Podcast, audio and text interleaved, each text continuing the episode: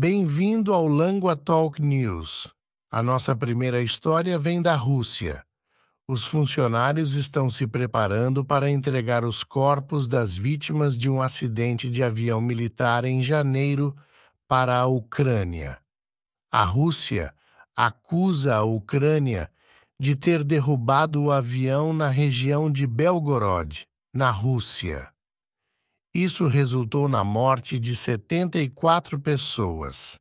Entre as vítimas estavam 65 soldados ucranianos capturados que deveriam ser trocados por prisioneiros de guerra russos.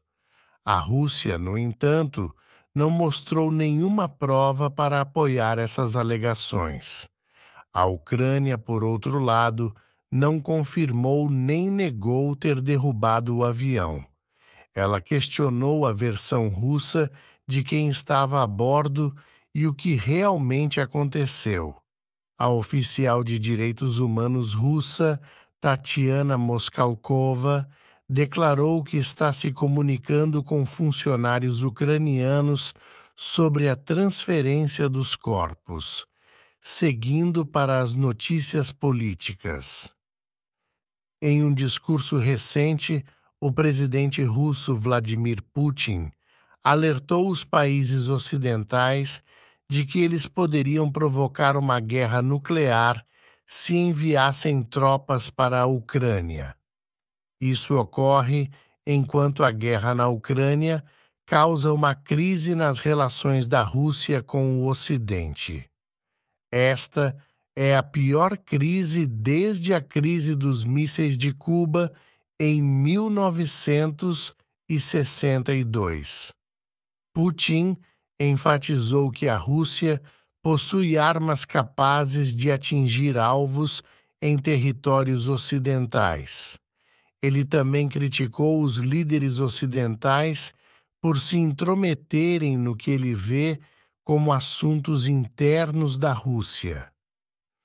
Nos Estados Unidos, o presidente Joe Biden pediu a Donald Trump que apoie um plano para reduzir as travessias de migrantes.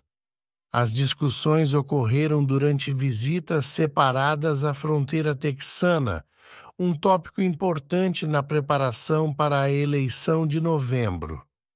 Falando de Brownsville, Texas, Biden criticou os republicanos por bloquearem esforços para fortalecer as leis de imigração, um movimento incentivado por Trump. Em notícias internacionais em Dhaka, a capital de Bangladesh, um grande incêndio em um restaurante de biryani resultou em pelo menos 44 mortes e 22 lesões críticas. Este incidente é um de muitos nos crescentes setores industrial e comercial do país, onde as medidas de segurança são frequentemente negligenciadas. Na capital do Chad, N'Djamena, foram relatados intensos tiroteios perto da sede de um partido de oposição, o Partido Socialista Sem Fronteiras. Isso seguiu-se a episódios de violência anteriores que resultaram em várias mortes perto da Agência de Segurança Interna do país. Esta agitação surge enquanto o Chad se prepara para as eleições presidenciais em maio e junho, três anos depois de as autoridades militares terem assumido o controle. Nossa história final hoje é da China. A atividade manufatureira encolheu pelo quinto mês consecutivo. Esta informação vem de uma pesquisa oficial realizada pelo Escritório Nacional de Estatísticas, que revelou uma queda significativa na produção.